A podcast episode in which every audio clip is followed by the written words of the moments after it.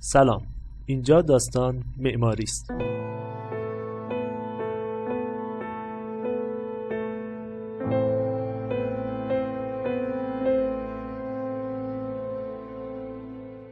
چند ماهی از به پیروزی رسیدن انقلاب اسلامی ایران گذشته و مجلس خبرگان جلساتی رو برای تصویب قانون اساسی جدید تشکیل داد.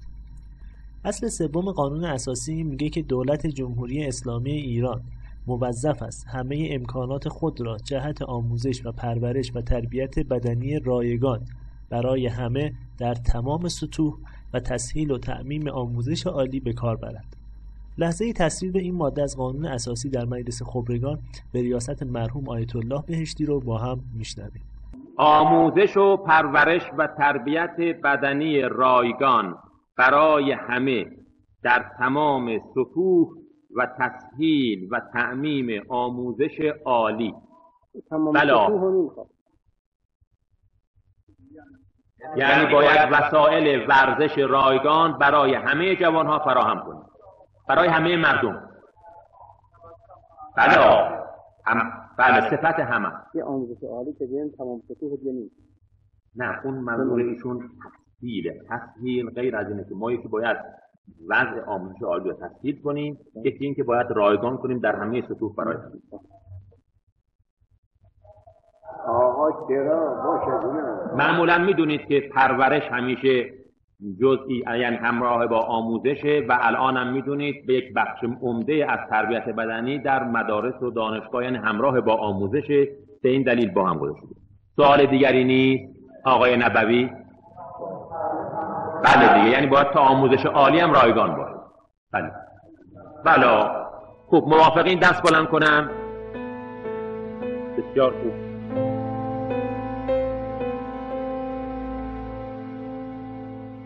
مدارس که نیمه تعطیل بودن با فرمان انقلاب فرهنگی و اصلاحات جزئی کتابها و برنامه های درسی خیلی زود دوباره باز شدن. البته به جز مدارس خصوصی. با انقلاب تقریبا همه مدارس خصوصی به غیر از یک تعداد محدودی بسته شدن. در پهلوی دوم علیرغم تلاش های حکومت برای گسترش امکان آموزش باز هم تبعیض آموزشی خیلی زیاد بود. سالهای دهه 50 زمانی بود که قشر مرفع پایتخت از مرکز شهر به شمال شهر کوچ کرده بودند. و با اینکه جمعیتشون از جنوب شهر خیلی کمتر بود اما تعداد مدارس شمال شهر خیلی بیشتر از جنوب بود. در روستاها و شهرهای کوچیک همچنان آمار بیسوادی زیاد بود به طوری که در سال 55 کمتر از نیمی از جمعیت کشور با سواد بودند. حالا حکومت جدید که یکی از مهمترین آرمانهاش کمک به اخشار ضعیف جامعه بود فرایند سواد آموزی که از قبل شروع شده بود رو ادامه داد و در فکر گسترش امکانات آموزشی برای همه بود. اما هزینه جنگ و همزمان جهش جمعیتی در دهه 60 باعث شده بود تا حداقل فضا برای تحصیل هم فراهم نباشه و مدارس با چند شیفت و با ظرفیتی بیش از ظرفیت استاندارد کار کنند. با همین دلایل مجموعه حاکمیت ادعا کرد که نمی‌تونه آموزش با کیفیت و رایگان رو برای همه فراهم کنه. این شد که تفسیر جدیدی از قانون اساسی ارائه کرد.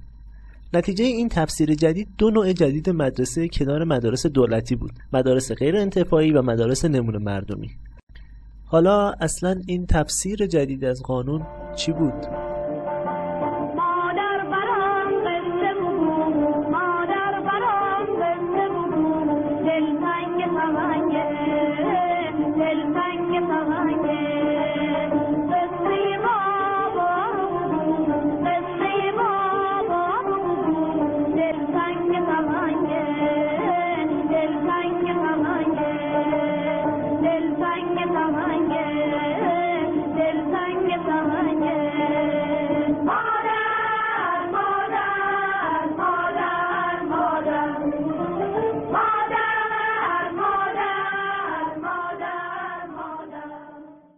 این تفسیر جدید می‌گفت برای اینکه دولت بتونه آموزش رایگان رو برای همه تامین کنه لازم این امکان به وجود بیاد که یک سری از مردم که توانایی مالی دارند به دولت کمک کنند حالا چه کمکی؟ این که هزینه آموزش فرزندانشون رو خودشون بدن. در مدارس غیر انتفاعی همه هزینه رو اولیا میدن و در مدارس نمونه مردمی بخشی از هزینه رو. دولت هم این هزینه ای که مدارس غیر دولتی از روی دوشش برمیدارن رو به مدارس دولتی اختصاص میده تا کیفیت این مدارس رو بالا ببره. این قانون اجازه تأسیس مدارس غیر انتفاعی چند مسئله مهم رو در پی داشت. هم در موقع تصویب و هم امروز که سه دهه از تصویب این قانون میگذره. مسئله اول در بد به تصویب این قانون این بود که خیلی از مؤسسین مدارس جدید غیرانتفاعی زمین و ساختمانی مناسب برای احداث مدرسه نداشتند. به همین خاطر ساختمانهایی با کاربری های دیگر رو برای تأسیس مدرسه میخریدن یا اجاره می‌کردن. و با تغییرات جزئی در ساختمان مدرسه رو افتتاح می‌کردن. خب این موضوع همون جوری که قسمت قبل در معرفی مدرسه فرهاد گفتیم قبلا هم اتفاق میافتاد. اما این بار با این مجوز و مشبقهای دولتی این اتفاق در تعداد بسیار زیادی از مدارس افتاد که ساختمانی که برای مدرسه ساخته نشده بود رو به مدرسه تبدیل کنند نتیجه این شد که تعدادی از مدارس غیرانتفاعی بدون برخورداری از حداقل‌های کالبدی شروع به فعالیت کردند این اتفاق دو نتیجه ناخوشایند داشت. اول اینکه برای کشف استعدادهای مختلف دانش آموزا نیاز به محیطی است که اونها بتونن با ظرفیت‌های اون محیط استعداد خودشون رو بشناسن. به عنوان مثال اگر مدرسه فضای ورزشی خوبی نداشته باشه چطور استعدادهای ورزشی می‌تونن کشف بشن؟ دومین نتیجه بعد این اتفاق این بود که تا همین امروز یعنی بعد از سه دهه خیلی از این مدارس در همون ساختمان‌های کوچیک خودشون مشغول فعالیت هستند و اقدامی برای اصلاح کالبدی انجام نمیدن. چرا؟ چون امروز مناسبات اقتصادی مهمترین مناسبات در عموم مدارس غیرانتفاعی دانش آموز یک منبع درآمد تلقی میشه و وقتی میشه در یک ساختمان با چند اتاق کوچیک با حیاتی غیر استاندارد بدون کتابخونه سالن ورزشی استخر و آزمایشگاه های مجهز.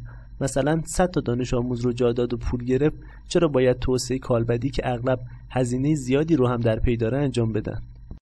البته این رو هم بگم که هستن مدارس غیرانتفاعی که در حد توان خودشون و در حدی که قوانین شهری بهشون اجازه میده توسعه هایی رو انجام دادن و میدن. ولی خب منظور من از توسعه کالبدی چیزیه که در زمین ها و بلوک های شهری امروز تقریبا غیر ممکنه مگر اینکه اراده بزرگی پشت قضیه باشه. مثلا خیلی بعیده که یک مدرسه غیر انتفاعی بتونه و یا بخواد که در کنار مدرسه خودش چند هزار متر زمین رو بخره و به زمین چمن تبدیل کنه. ولی احتمالا با چند تا تیغه نازک گوشه حیات مدرسه یه آزمایشگاه می‌سازه.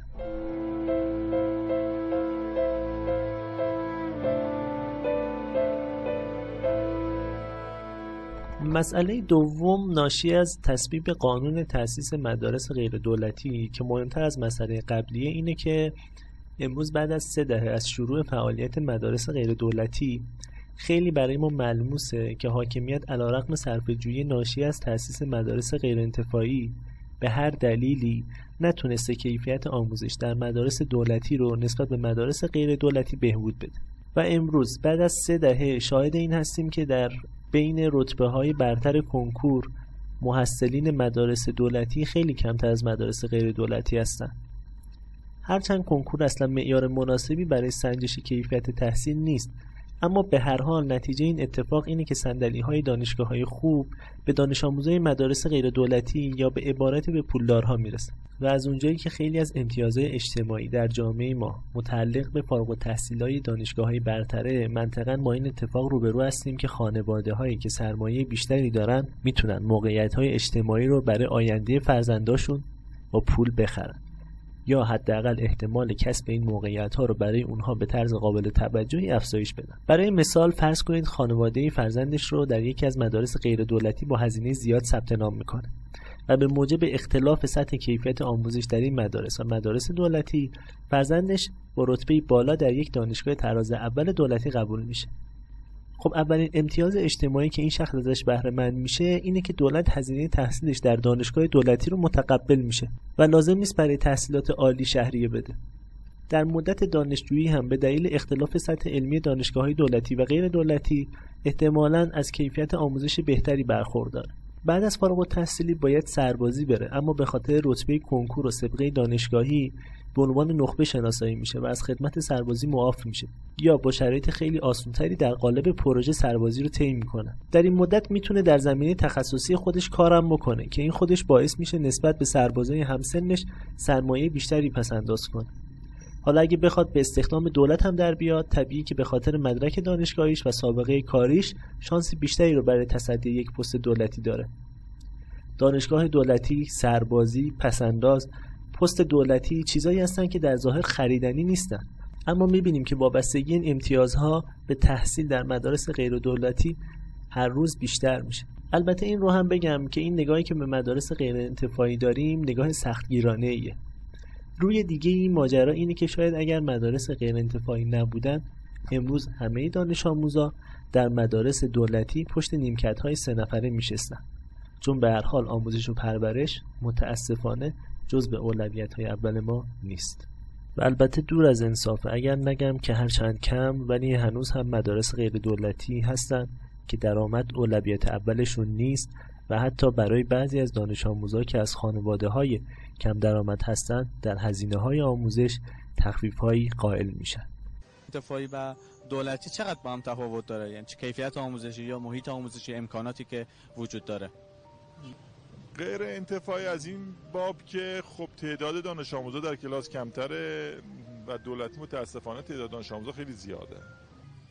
خب امکانات که بالاخره فراهم می‌کنن برای دانش آموزان و اینکه فیلتر برای ورود دانش آموزا که فیلتر می‌کنن دانش آموزای خوب و تاپ و قبول می‌کنن. همین تاثیر داره دیگه تو کیفیت آموزش تو کلاس و سطح کلاس.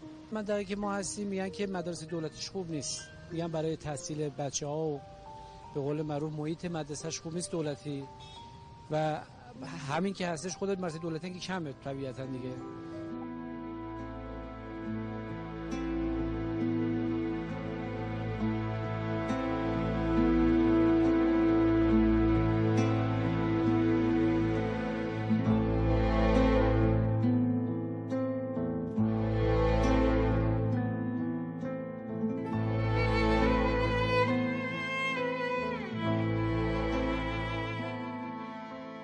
در کنار این وانفسای مدارس دولتی و غیر دولتی از همون سال تصویب قانون اجازه تأسیس مدارس غیر دولتی یعنی سال 67 احیای یک استثناء هم تصویب شد.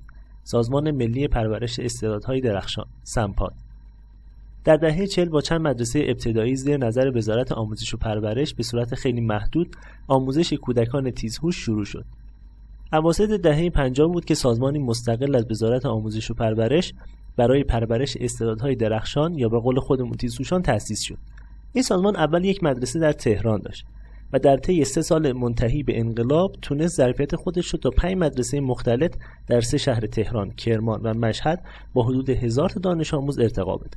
با وقوع انقلاب این سازمان دچار تحولات زیادی شد و هر لحظه ممکن بود که تعطیل بشه تا اینکه با تلاش اهالی مدرسه و شخصی به نام حجت الاسلام اژه‌ای در سال 67 سمپات دوباره احیا شد و با تصویب هیئت دولت هیئت امنای مؤسسه برای آغاز دوره جدید انتخاب شدند و تا امروز یعنی سال 99 مسیر تشکیلات این سازمان راه پرفراز و نشیبی رو طی کرده. در مورد فلسفه وجود مدارسی برای کسانی که بهره هوشی بیشتری دارند چگونگی گزینش این قشر تعداد این مدارس نوع آموزش در اونها در قبل و بعد از انقلاب آثار خوب و بد جمع کردن دانش آموزای تیزهوش کنار هم. تمرکز روی علوم ریاضی و علوم تجربی و از این دست مسائل تا امروز خیلی گفته و نوشته شده که خارج از بحث ماست. ولی پادکستی هست به اسم رادیو مرز که خانم مرزی رسولی در قسمت 15 همه این رادیو مصاحبه های مفصلی رو با فارغ التحصیلا و معلم های سمپاد انجام داده و برای اطلاعات بیشتر می‌تونید این قسمت شنیدنی از رادیو مرز رو گوش کنید. قسمت هایی از صحبت های مرحوم اجایی در مستند مرسیهی برای یک رویا رو با هم میشنویم. من از اول گفتم اگر سطح آموزش عمومی و پرورش کودکان ما طوری باشد که زیر صفر نباشه زیاد ضرورتی به مدارس سمپاد نیست. ولی الان آموزش عمومی ما زیر صفره. در مدارس دولتی اغلب شیوه گزینش بر اساس شعاع دسترسیه به عبارتی خانواده های هر محدوده جغرافیایی بچه هاشون رو به مدارس اون محدوده میفرستن. تو مدارس غیر دولتی شیوه گزینش دانش آموزا بیشتر سرمایه و کمتر بهره هوشی و سابقه تحصیلی اوناست. در مدارس غیر دولتی اسلامی علاوه بر سرمایه معیارهای اعتقادی خانواده دانش آموزم اضافه میشه. اما در مدارس سمپات نه شعاع دسترسی معیار اصلیه و نه سرمایه و نه اعتقادات خانوادگی دانش آموز. معیار گزینش دانش آموزا بر اساس بهره هوشیه و از هر منطقه درون یک شهر و از هر قشر سرمایه‌ای دانش آموز در این مدارس جذب میشه.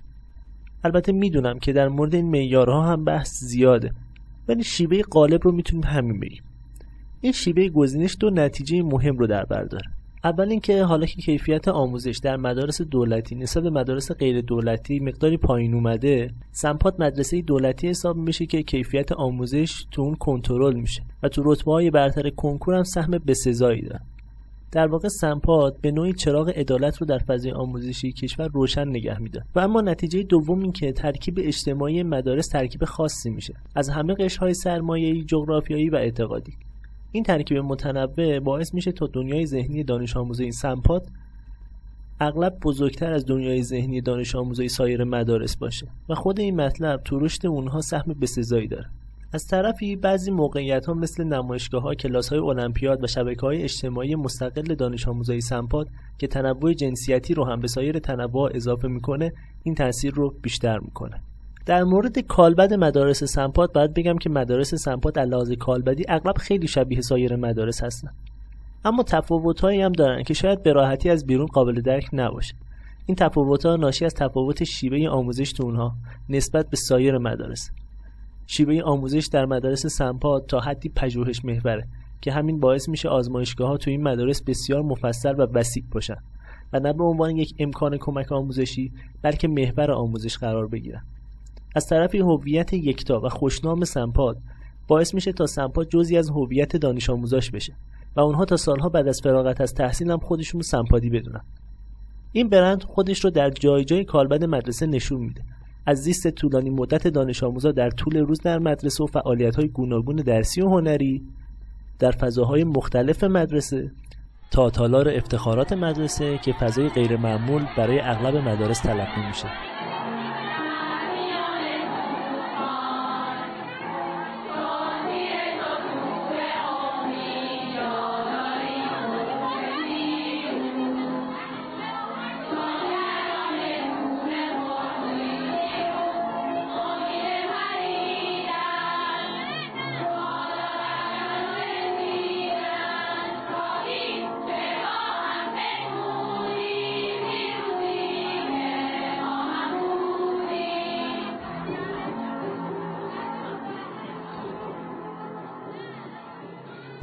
این بود قسمت هفتم قصه مدرسه. برای اطلاعات بیشتر می‌تونید به سایت داستان معماری یعنی داستان معماری داتای آر مراجعه کنید. و خیلی ممنون میشم اگر که من رو از نظراتتون محروم نکنید.